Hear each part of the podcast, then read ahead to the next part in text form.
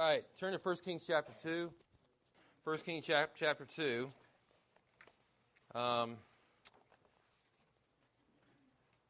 the theme of this chapter, 1 Kings 2, is repeated four times. It's in the beginning of the beginning section. There's 46 verses, I think, in this chapter. We're not going to get through them all tonight. We're going to do this in two parts. Um, it's in the first. The theme is in the first section. Uh, and then it's in the middle, and then it's in the, at the end twice. Uh, look at verse 12. It's the first time we see it. It says here Solomon sat on the throne of David his father, and his kingdom was what? It Was firmly established. That's what this chapter is all about. Look at verse 24.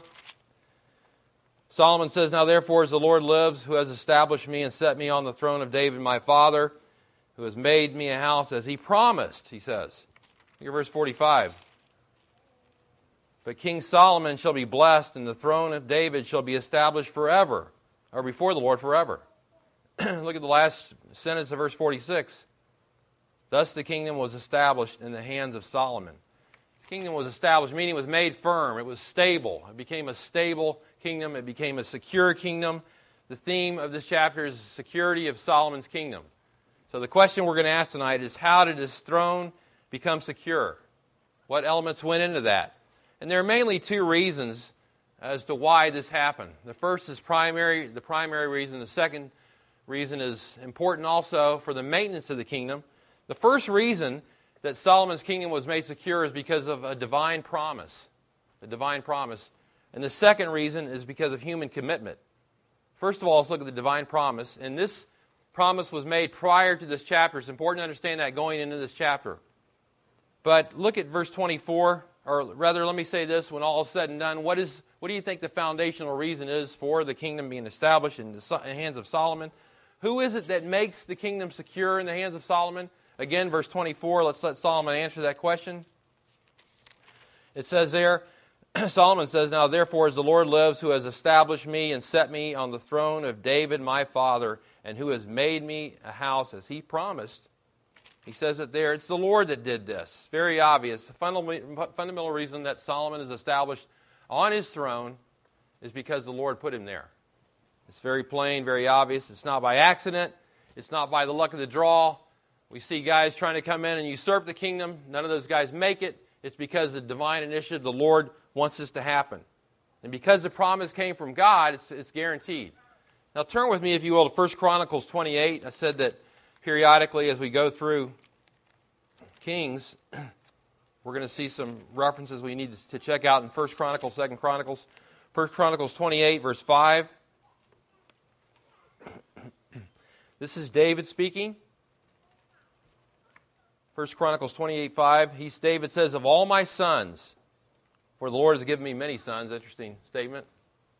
He has chosen my son Solomon to sit on the throne of the kingdom of the Lord over Israel. Notice it's the kingdom of the Lord, he calls it. He said to me, Your son Solomon is the one who shall build my house and my courts, for I have chosen him to be a son to me. I will be a father to him. I will establish his kingdom forever if he resolutely performs my commandments and my ordinances as is done now.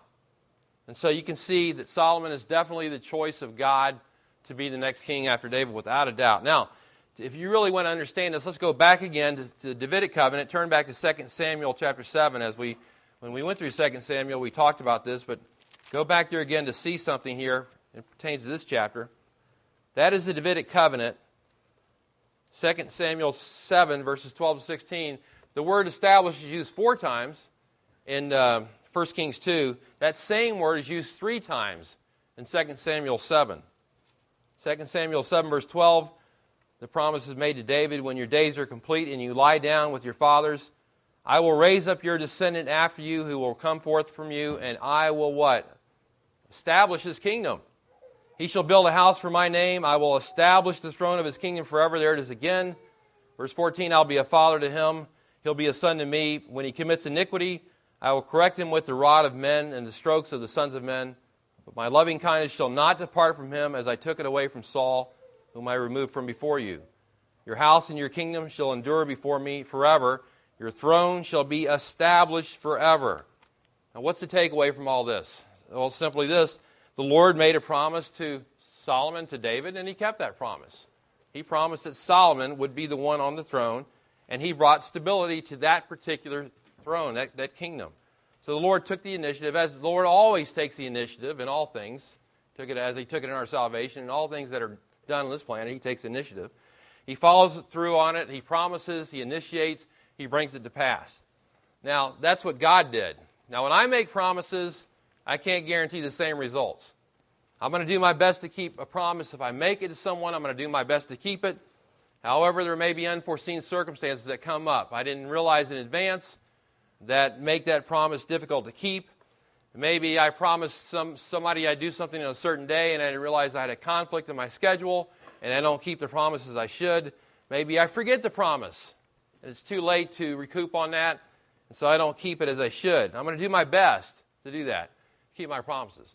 But when the Lord makes a promise, you can rest assured He's going to keep His promise, unlike we do. Circumstances will not prevent Him from carrying out His promises such as rebellions as were staged in chapter 1 of 1 Kings.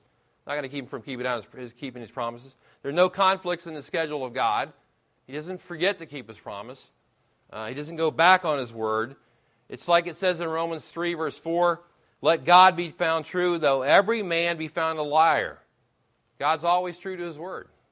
Uh, you can always count on his word. Uh, we can't count on our word always, but thank God we can count on his word. And that should encourage you tonight. You should learn to trust in His Word. He'll, he'll take care of you. And when the Lord says, Cast your cares upon me, and He'll sustain you, He means that. You can cast your cares upon Him. That's His promise from His Word. When He says, I'll be with you until the end of this age, you can count on that promise. When He says there's an inheritance reserved for you in heaven, undefiled, and it's kept for you forever, He, he, he, he means that. We can trust our, on His Word, we can put our faith in His Word. This is a God who makes promises. And this is a God who keeps promises. So, foundational to the establishment of Solomon's kingdom is the promise of God. The divine promise is fulfilled. He said, I'm going to set Solomon on that throne, and I'm going to establish his kingdom, and he does that. There's also human commitment, and that is chapter 2. That's the entirety of chapter 2 uh, of 1 Kings. And as I say, it'll take a couple of weeks to get through that. And we've already seen that the Lord established Solomon's kingdom, but Second Chronicles chapter 1, verse 1 says something very interesting. It adds another element, as, as does 1 Kings chapter 2. 2 Chronicles 1 1 says this Now Solomon, the son of David, established himself, it says. He established himself securely over his kingdom, and the Lord his God was with him, and he exalted him greatly. So the Lord established Solomon, and it says Solomon established himself. You have a divine promise, you have divine working, and yet you have human commitment also. We'll see that tonight.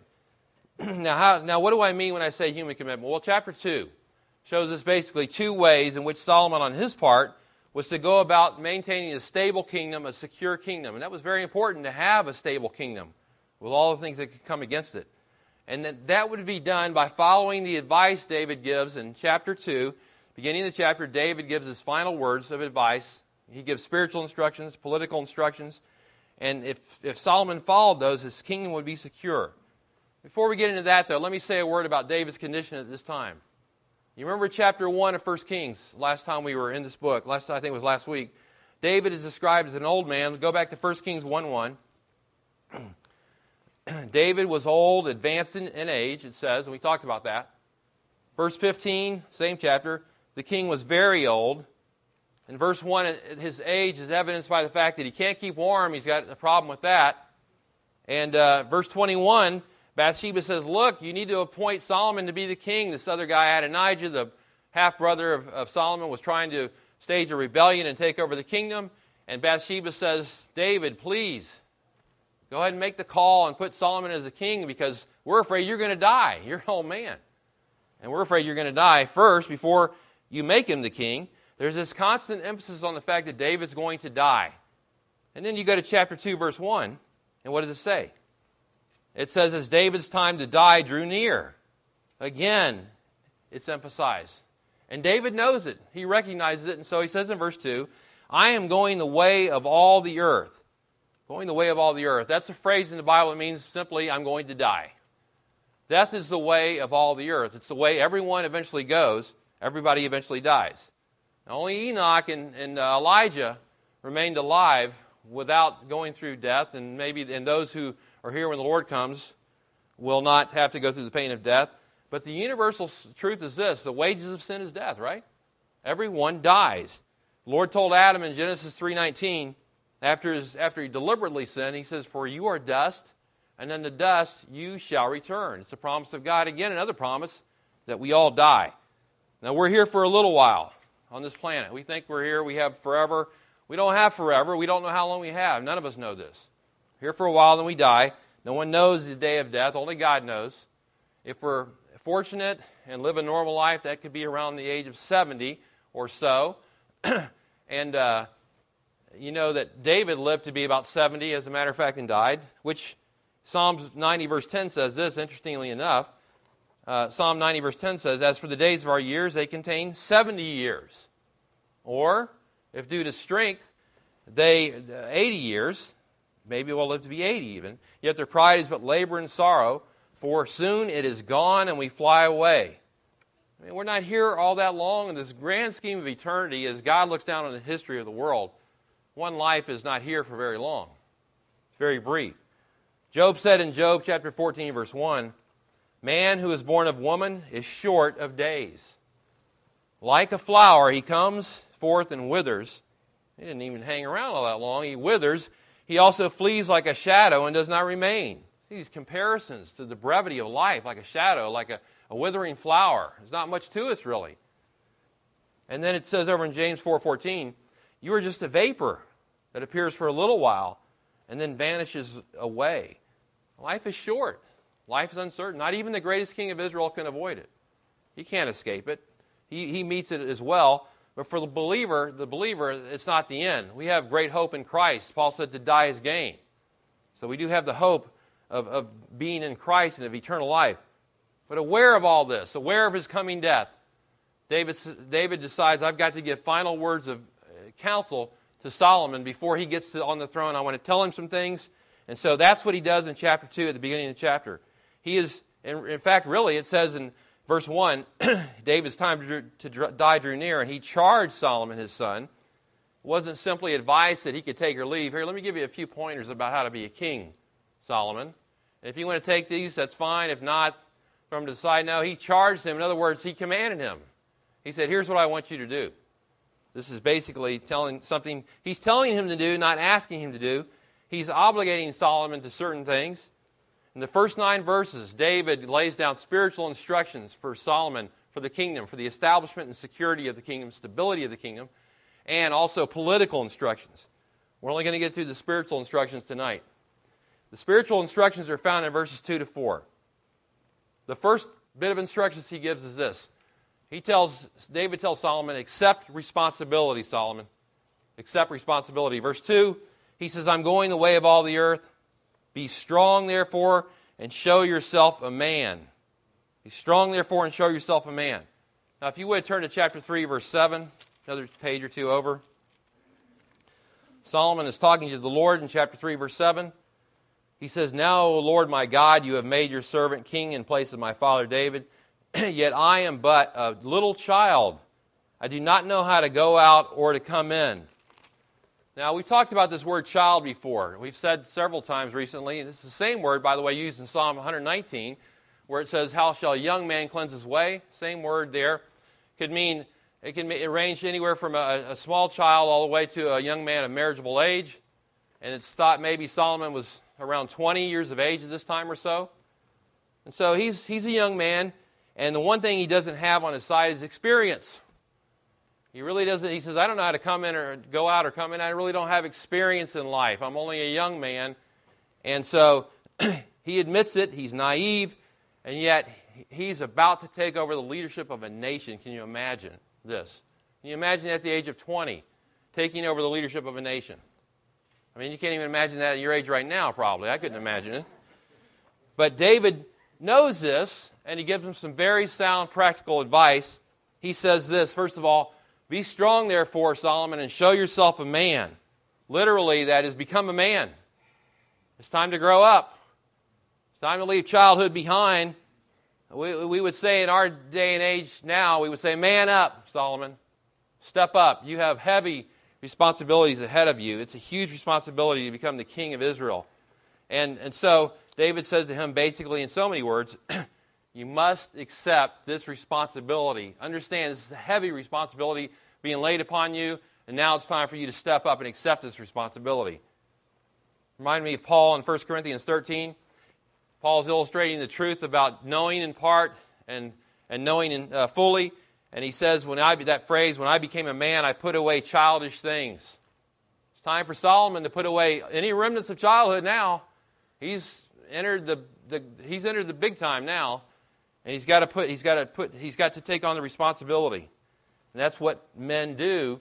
That's what adults do. That's what mature people do. They do what? They accept responsibility. Now the best definition, you're going to love this one. I've ever heard of what a man is came from Sandy. She always told our children this. She said, A man is one who accepts his responsibility and does it. That may have to go down in the Hall of Fame somewhere. A man, I've always thought this is true. This summarizes it perfectly. A man is one who accepts his responsibility and does it. Perfect. And then she'd say this, she'd add to the boy, she'd say, So you can be a man when you're 10 or a boy when you're 40. Well, that cut pretty deep. But that's true. And so taking on responsibility is, is manhood, is maturity, it's womanhood, it's being mature, especially in this society where men are being feminized. I don't even go off on that subject. It's good common sense, though. But there are many today who will not accept responsibility, as we all know. I see it all the time. People who will not accept their responsibilities, and it really is troubling to me. But of all people, believers must accept their responsibility should go without saying that, that, that all believers in the Lord, men and women, accept their responsibilities as husbands and wives. In the area of being fathers and mothers, you accept your responsibilities. Uh, in the church, believers should accept their responsibilities. On the job, believers should gladly accept their responsibilities. Whatever it might be, all true followers of Christ are to accept and execute their responsibilities unto the Lord. We should do this. Whatever the Lord has placed in your hand, we should do it. Not to shirk our responsibilities, not to be lazy, not to, take, not to let somebody else take up the slack. That happens so often, doesn't it? Someone doesn't take care of the responsibility. Somebody else has to step in and do your job for you. And we've got to take our responsibilities seriously. A minute ago, I quoted, quoted Paul on the subject of maturity. Boy, he says a lot in 1 Corinthians about maturity, by the way, if you think about it. It's not all he says there, by the way. He says in, in 1 Corinthians 14 in a discussion about tongues. All of a sudden he brings this verse in. 1 Corinthians 14 20. They're talking about tongues. He says, wait a minute, guys. Let's get let's let's get not get carried away with this thing. And then he says this, brethren, do not be children in your thinking. You guys are like babies. The way you think about everything is what he said, basically. Don't be children in your thinking, yet in evil be infants, yes. But in your thinking be what? Be mature he says. Be mature. And then I love 1 Corinthians 16 13, which is exactly what I thought of when I read uh, 1 Kings uh, 2. Uh, 2. Uh, he says in uh, 1 Corinthians 16 13 to the Corinthian church, Paul says, Be on the alert, stand firm in the faith, act like men. Be strong. Or if you're reading the King James, it'd say, Quit ye like men, right? Act like men. Be strong. Now, probably if any church needed to hear that, it was the Corinthian church who was, who was full of spiritually immature people, not accepting their responsibilities. Why, that's why Paul said in 1 Corinthians 3 1, And I, brethren, could not speak to you as to spiritual men, but as to men of the flesh. He says, As to infants in Christ, you're like babies. I gave you milk to drink, not solid food. You're not even able to receive it. Even now, you're not yet able, for you're still fleshly. For since there is jealousy and strife among you, are you not fleshly, and are you not walking like mere men? Does that sound like believers who are mature, ready to accept and execute their responsibilities? And so Paul has to get on them. They're busy fighting with each, other, like little children. They're immature spiritually. That was a church that needed to act like men. Now we know, someone's going to bring up, oh, well, you know, we get our strength in the Lord, right? Yeah, I know. I know we get our strength from the Lord. I know that we're to be strong in the Lord and the power of His might. I understand that. We all understand that. Sometimes I think we just need to be called out because we're irresponsible and we're lazy And, we're act, and we should, need to hear the words like, act like adults. Be mature. Take your responsibilities seriously. Don't, you know, quit being lazy. Do your job. Don't shirk your responsibilities. In this day and age, I think we need to hear it more than ever. Now, Solomon's on the throne now. It's time for him to take on the serious responsibilities of the kingdom. He's going to rule as the king. And so David says, Solomon, well, you to know, first of all, be strong and show yourself a man, become a man. It's time for you to become a man. Taking on responsibility, big responsibility, big time. And then he says, secondly, obey the word. Obey the words. Verse 3 and 4. Keep the charge of the Lord your God to walk in his ways, to keep his statutes, his commandments, his ordinances, his testimonies, according to what is written in the law of Moses, that you may succeed in all that you do and wherever you turn so that the Lord may carry out his promise, which he spoke concerning me, saying, If your sons are careful of their way to walk before me in truth, with all their heart and with all their soul, you shall not lack a man on the throne of Israel. Now, what would you tell of someone if they're if you're dying? What would your final words be to them? What would your final words be to your own children if you're on your deathbed and then you're in your hospital and they came to visit you? What would you tell them? David says, Solomon, here's some final words of advice: obey the word of God.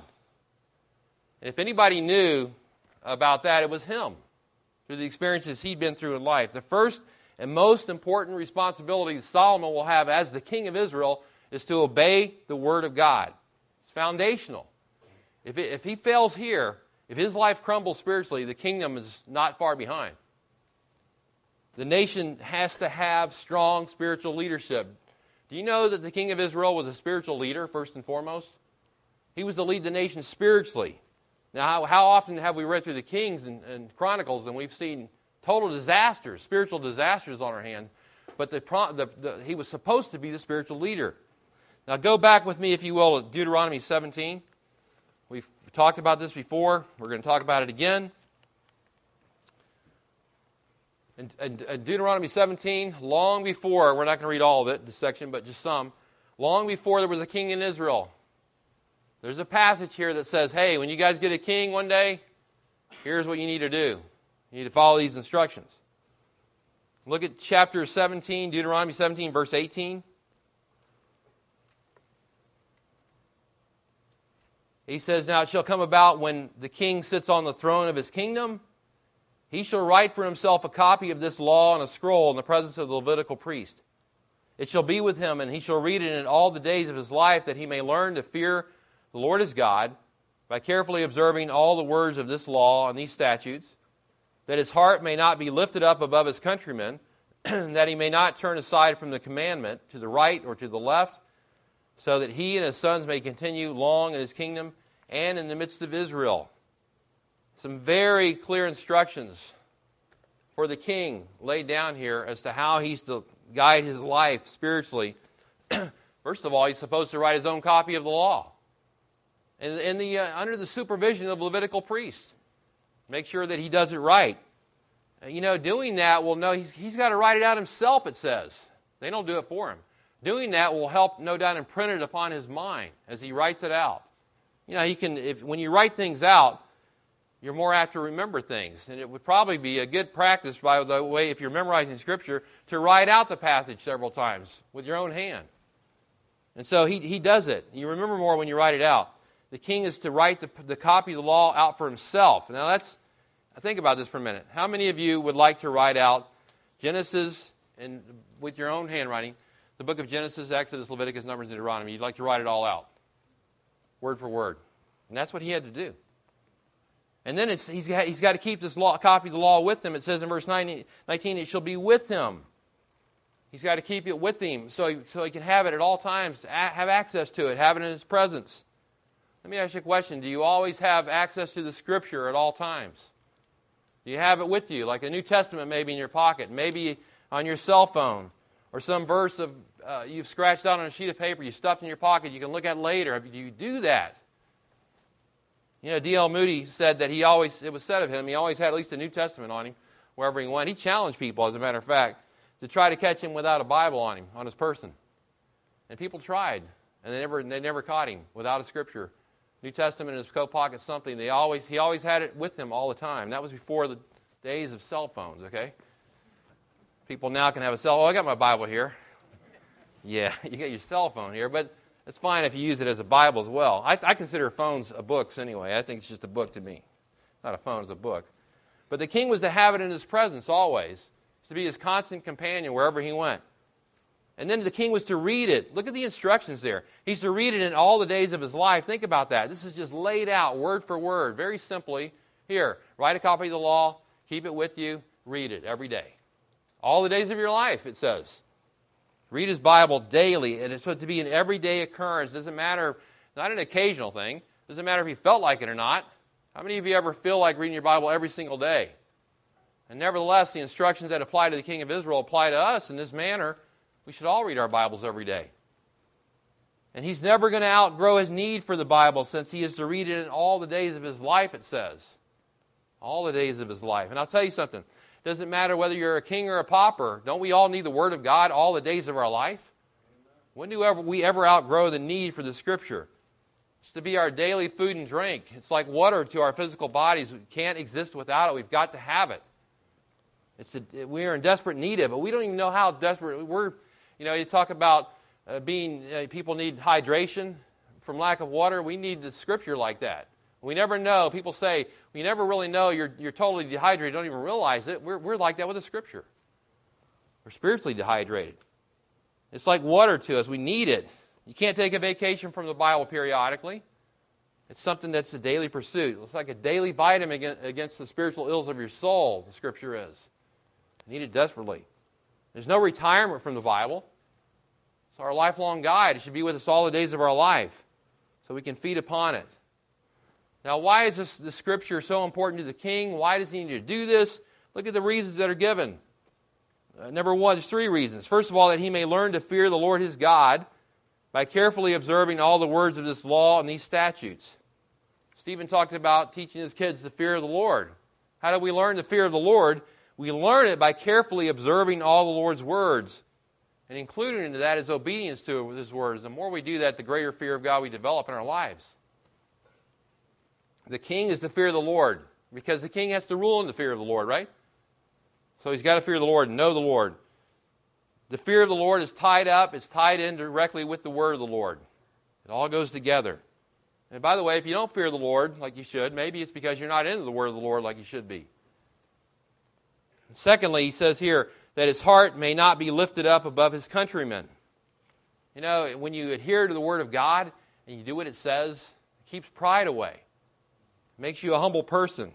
You want to keep pride away? Then become a reader and a doer of the Word. It'll keep you a humble person. you will be constantly reminded as you read the Word hey, the Lord's in charge, not me. He's the one running this show here. I'm His servant. I'm supposed to be loving other people and helping them and serving them, not being, you know, proud and arrogant.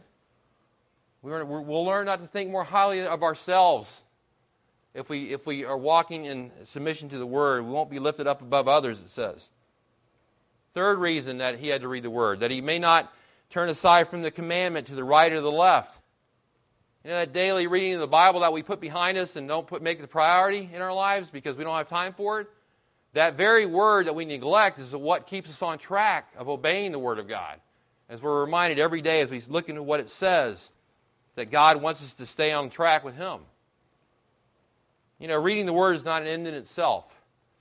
We, read, we sang that old hymn, Break Thou the Bread of Life, which I'm sure everybody was pretty thrilled about singing. But there are some words in there that were interesting in that song. She says in that song, Beyond the sacred page, I seek the Lord. Beyond the sacred page, I see. Now, she's not talking about neglect the sacred page and neglect the scripture and then just seek the Lord. They're separated. Now, now, she's saying, in effect, it leads us to the Lord. The scripture leads us to the Lord. And that's what she's saying. And she says in the psalm, song also, show, show me the truth concealed within thy word, and in thy book revealed I see the Lord. See? Sacred, pitch, uh, sacred pages of Scripture reveal to us the Lord. So many people are looking for a vision of God, but he's, in, he's to be found in the Scriptures. You want to know about the character of God, and you want to know about who God is, and you want to know about what, what God is like, and you want to know about what his, his sovereign purposes are, and all these things and many more, then you go to the Word of God and you see Him there. That's where we come in contact with the Lord in the sacred pages of Scripture. Deuteronomy 17 really is the background to 1 Kings chapter 2. Now go back to 1 Kings chapter 2 again. Chapter 2, verse 3. and we find Solomon, David here saying basically the same thing as was already said in Deuteronomy 17. He says in verse 3 Keep the charge of the Lord your God, walk in his statutes, his commandments, his ordinances, his testimonies, according to all is written in the law of Moses. Now, his first, what he's saying here is to obey the word in its totality. He uses all these terms uh, his ways, his statutes, his commandments, his ordinances, his testimonies. Reminds us of Psalm 19, using the same terms. Reminds us of Psalm 119, which uses the same type terms. He's saying, in effect, obey all that Moses has written in its totality. Don't leave any stone unturned when it comes to the scriptures and when it comes to obeying them. Obey it in its totality. Don't neglect any of it. Now, why does he say the law of Moses here? He says, obey the law of Moses. Now, he says that because simply because that was the Bible of Solomon's day. They had the law of. They didn't have the New Testament. They didn't have the completed Old Testament at the time, not even a completed Old Testament. They had the law of Moses, and that's what the Lord intended for them to have at the time, and that's what Solomon was to concentrate on. That's the Bible he had in, at that time in history. There's a subject that we refer to as progressive revelation, meaning that the Scripture was not given all at one shot in history, all one time. It was given through the ages, through the different stages of time, different centuries. It was given. It's an amazing fact of, of amazing fact that God used some 40 men to write the Scriptures over a period of about 1,500 years on three different continents, and it all comes together as a unified whole. That's amazing. Scriptures do that. But it was over the years and Moses, Solomon rather had only the first five books of Moses. And that's what the Lord wants him to concentrate on. And the further revelation given does not contradict the previous revelation given.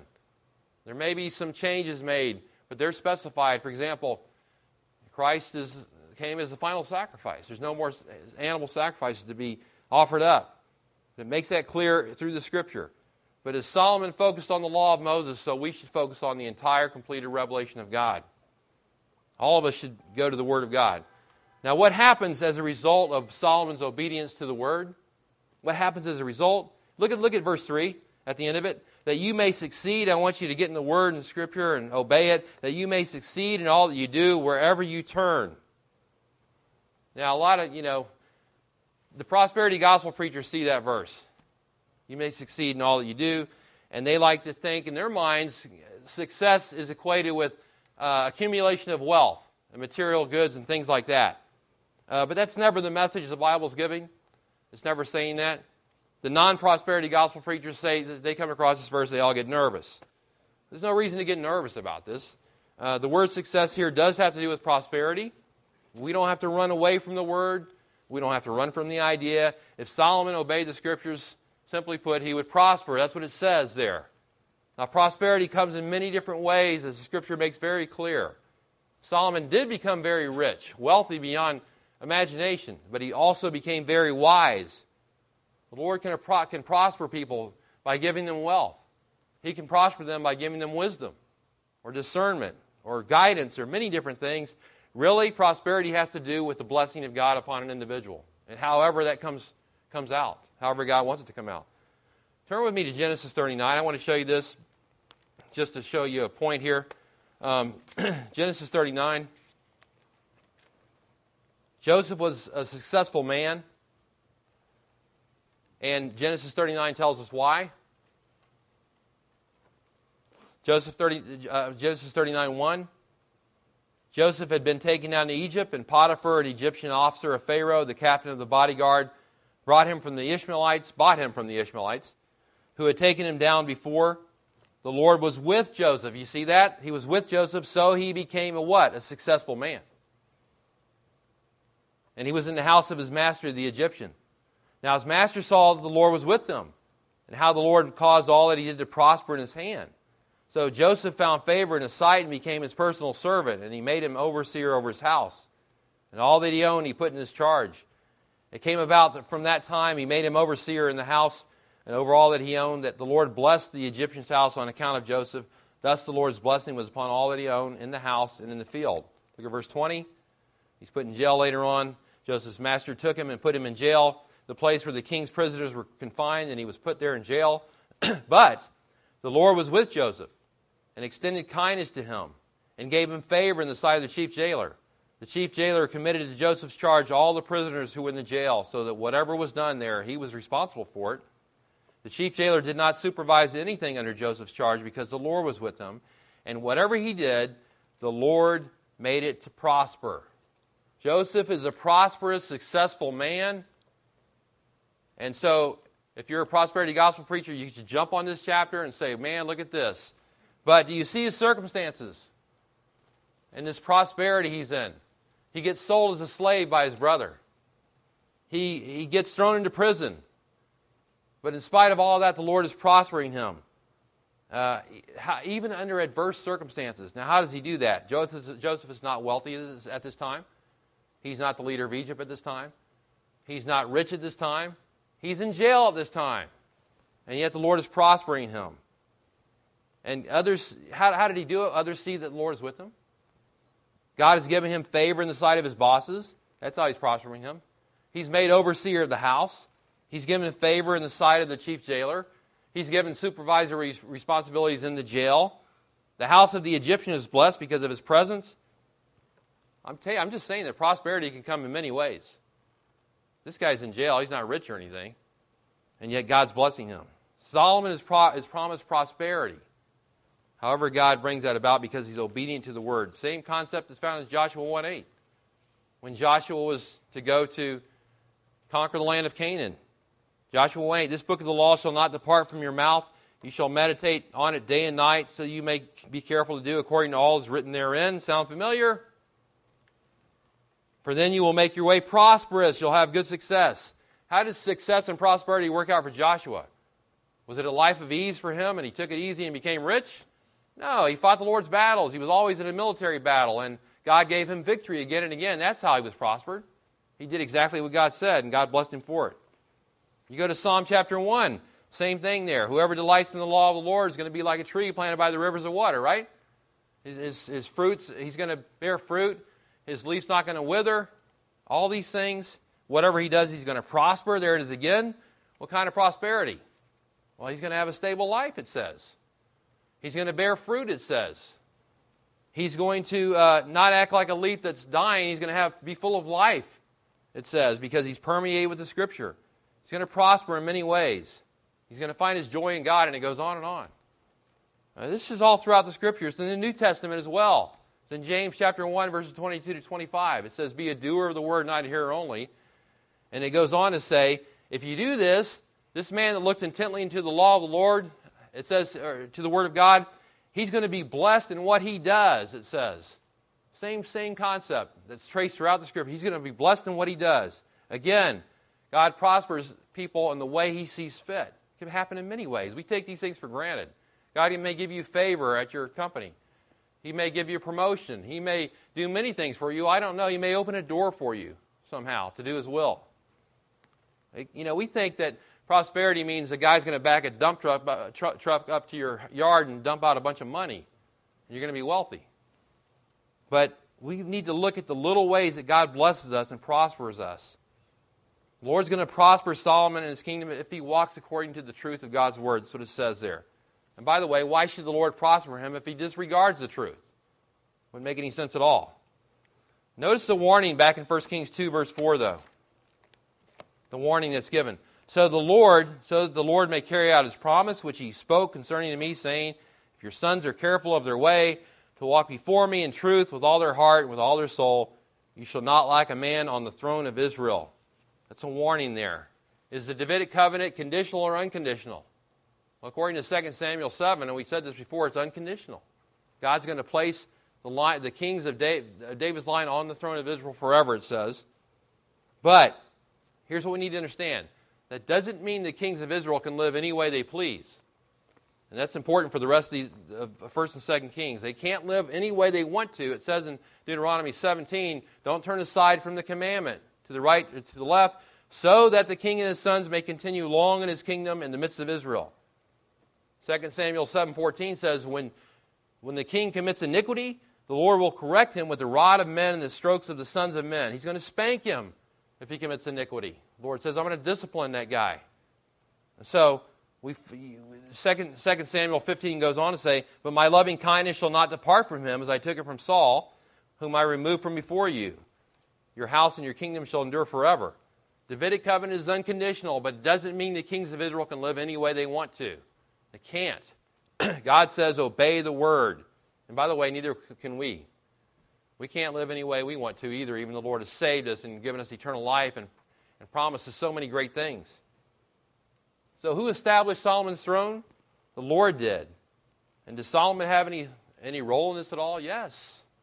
He is, his job is to read and study and have the copy of the scriptures in front of him and obey the word of God. The stability of his kingdom depends on it. If he obeys it, his kingdom is stable. If he doesn't, he moves, from, he moves away from, inst- from stability toward instability. And his kingdom could crumble as a result. And as he goes, by the way, so goes the nation. Let me ask you a question tonight as we close. Do you want a stable life? A secure life with the blessings of God, even if you're in the midst of adversity? I didn't say life was going to be a bed of roses. Even if you're in the midst of adversity, do you want a stability in the midst of all that? Well, first of all, you can thank God by establishing your life by saving you in Christ, giving you salvation. Like as David said in Psalm 40, verse 2, He brought me up out of the pit of destruction, out of the miry clay, and He set my feet upon a rock, making my footsteps firm. So God establishes us in His salvation in Christ. And then you can thank Him that He's going to preserve you all the way to the heavenly kingdom. But He will not tolerate continued disobedience from His children, those who turn their back on His word. He won't tolerate it. And you're asking, if you continue to disobey the word of God, you're asking for an unstable life and an insecure life the further you plunge into darkness. Failure to obey the word of God will lead to instability in your life. So, what's the lesson to learn tonight? What can we take away tonight? Well, first of all, the Lord establishes his people. But don't forget, his people must always be committed to his word. Let's pray tonight that we'll be committed to his word. Lord, we pray we're thankful tonight that we have your word in front of us. We pray that we'll be always have it with us. And we pray that we'll have that we will take advantage of it every day by reading it, by taking it in, by obeying it, pleasing you, Lord. We know that you said you would bless us in this, Lord, even though that difficulties may come in our life, trials will come in our life. You promise all these things, but also blessing for those who obey your word. We just pray that we will be those who obey your word. tonight. I pray our church will be that as well. That we'll be people of your word. And we pray this in Christ's name. Amen.